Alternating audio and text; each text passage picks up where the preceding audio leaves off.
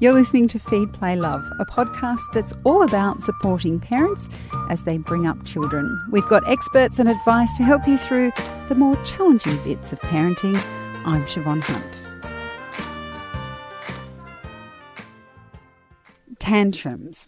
When our children have them, they can seem completely irrational and unprovoked. It can feel like our children are misbehaving, being deliberately difficult and willful. My next guest says that tantrums happen at every age, even for adults, and that it's all about understanding the underlying causes of the tantrum itself in order to deal with them effectively.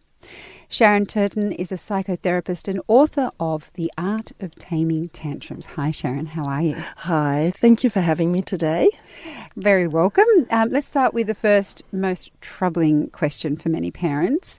Kids often have tantrums when they don't get their own way, which can feel like they're misbehaving, that they're not taking directions from you. Mm. Um, what is your reading of tantrums when they happen in that context?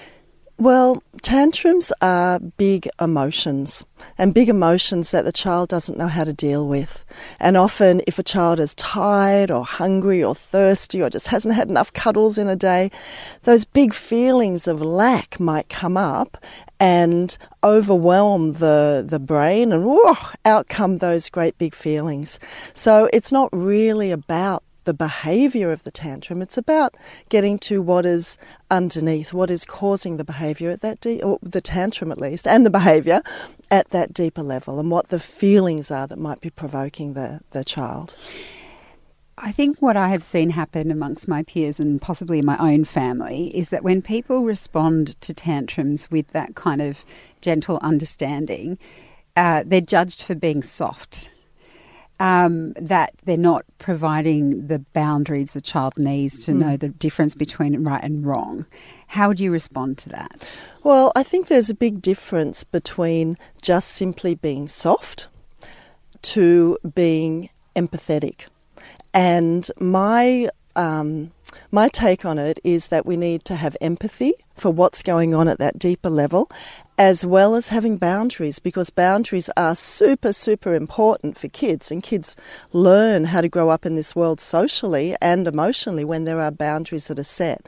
But if those boundaries are harsh, just looking at the surface behavior and there's no empathy, then the child is not actually learning anything at all except how to repress, suppress, shut down those big feelings. And that's not what we want for an emotionally mature child then teenager and adult for the rest of their lives. So, with that in mind, is it possible, let's just say uh, our child has, it's a three year old, um, they've thrown their breakfast on the floor because of whatever reasons, they're tired, they're hungry, they're angry, what, whatever's happened, they've had a big tantrum.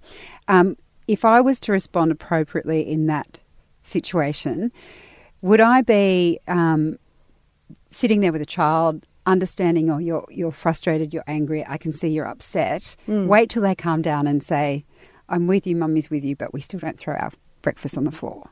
Absolutely. Like, is that a boundary with empathy? It is. And in that moment, if the child is really ah, throwing their food, losing it, well, then it's really good to acknowledge what's actually happening in the moment. And in that moment, the child might be feeling frustrated and angry.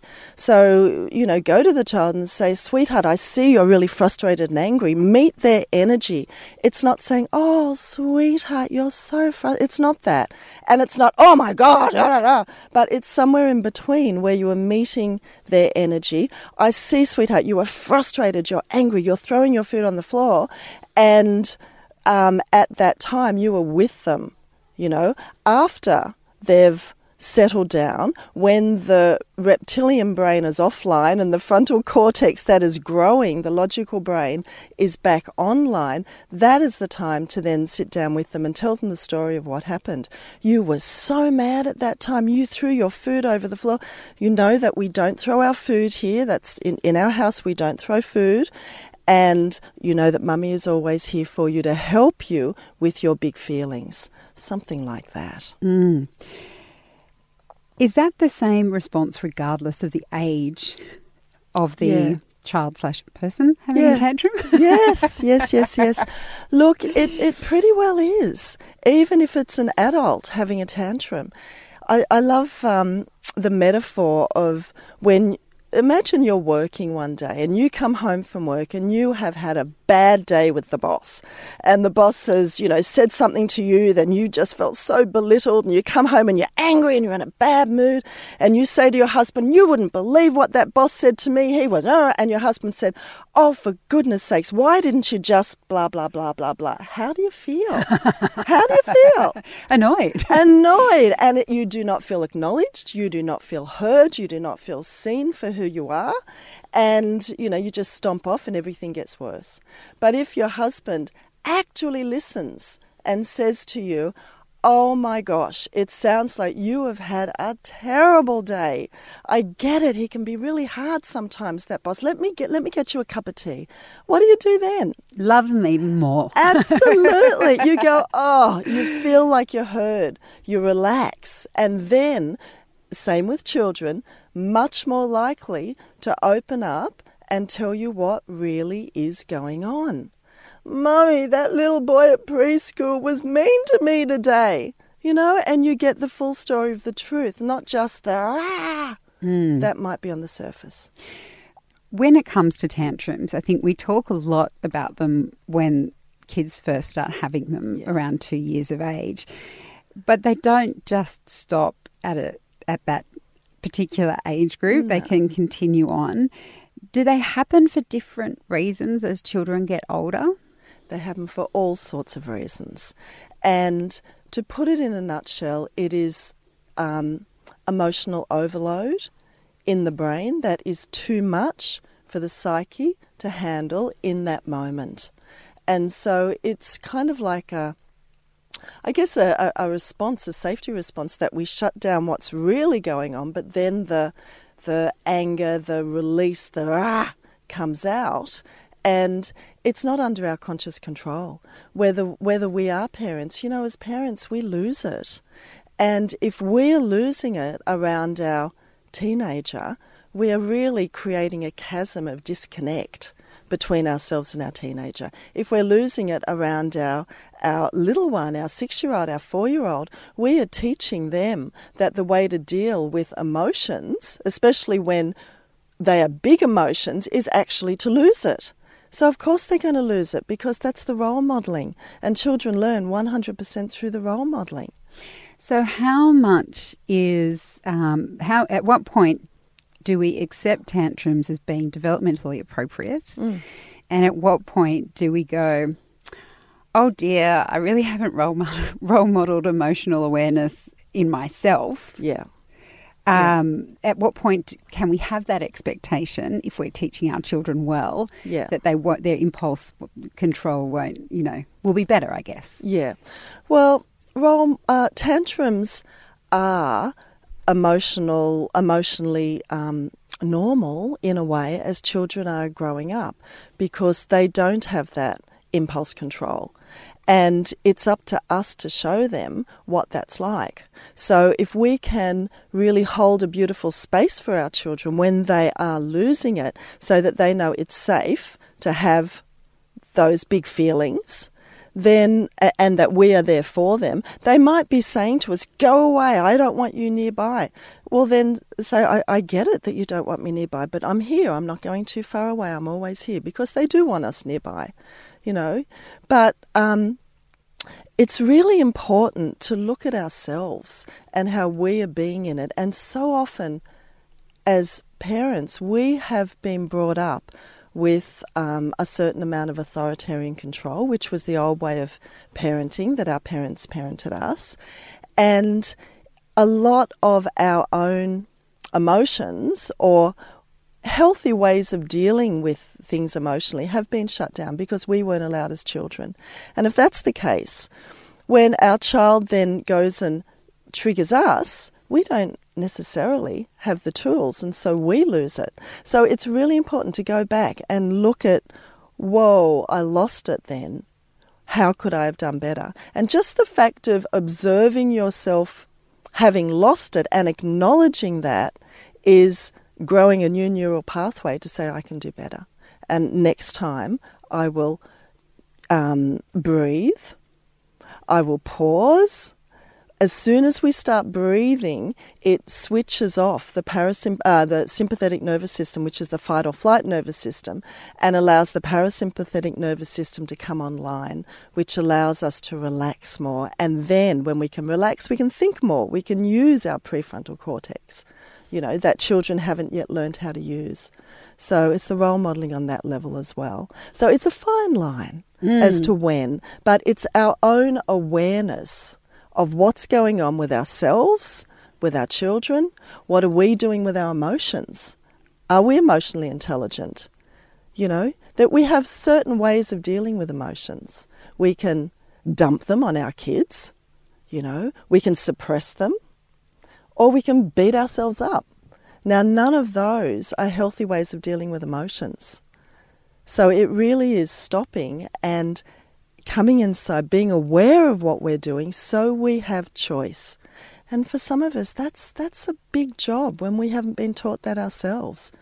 Going back to that idea of um, many of us not being taught that way, I think mm. um, a lot of the generation who are parents now, mm. when they had a tantrum when they were a kid, chances are their parents yelled at them. Mm. If that's the way we're responding to our kids now, mm. let's take a, a three year old or a four year old has yeah. a tantrum and then you yell at them and tell mm. them to calm down and stop being silly, all that sort of stuff. Yeah. What's the impact of that? What happens to the child when you respond yeah. that way? Well, the child will stop to a degree because they're scared and so you are teaching them through fear. And when you're teaching through fear, they're not learning anything about how to regulate emotions, about how to be emotionally intelligent, and how to connect in a healthily emotional way with other people in society as they get older. So it's a shutdown when that happens. You know, and, and we want our children to be able to self regulate. And if we're constantly saying no, don't do that, bad, go to the, you know, go to the naughty corner, go into your room and think about it. Well, as if they're going to think about it.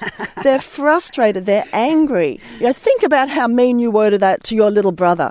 Well, they're going to go into the room and think about how they can get the little brother next time mum or dad isn't looking because they haven't learned anything about compassion, about empathy. And by being sent off like that, you know, it's it's creating that disconnect, and the only way that parents are going to have um, a positive connection with the child is if the child wants to follow them. If there is a beautiful bond there, and there's respect, and there's empathy, and the kids know that the parents are the safe place to go to before I let you go, yeah. um, you mentioned there about um, being uh, having a healthy way of dealing with emotions. Mm. Given that self regulation probably wasn't something we were taught mm, when we were mm, young, mm. how can we as adults learn the skill of self regulation, mm, mm. um, particularly not just when our kids are having tantrums, but when they're maybe being uh, a bit challenging if yep. you've got two kids that are fighting over yep. being looked at or breathed on or something like that. yes, know. yes. How can we as adults start to practice those skills? Yeah, yeah. Um, well, this is mindfulness techniques. They're um, it's difficult for parents because it is so in the moment that we need to, you know, wow, it flares up so fast. But there are some steps. In fact, my second book, The Art of Peaceful Parenting, has seven simple steps. They're simple, yet they're profound, you know, to actually get them because they are spiritual steps. But when you get these steps, it is um, something that you can start to incorporate in your day to day life. And as I said before, the first one is to pause and breathe. That starts off the whole chain of self regulation. And really, it's the only way to. Or it, to have a beautiful connection with your child, to be there open and available, even when they're triggering you, even when there's chaos everywhere. If you can be open, safe, peaceful, I mean, it's a big call Yes. It's a really big call. This is very big work. Yeah. You know, and it takes a while to to really get this ingrained. And even today with my 25 year old, you know, occasionally it still really gets to me. But over the years, having practiced this since she was about five years old when I first learned this stuff, um, it has made a massive, massive um, difference to our relationship, to the connection, and to the person that she has grown up to be. Well, that's a good sort of end result for us to aim for. Yes. Sharon, thank you so much for coming in. Yeah, pleasure. Thank you. That's Sharon Turton. She's a psychotherapist and author of The Art of Taming Tantrums. We'll pop links in the notes of this episode to that book and also to the book she mentioned, The Art of Peaceful Parenting.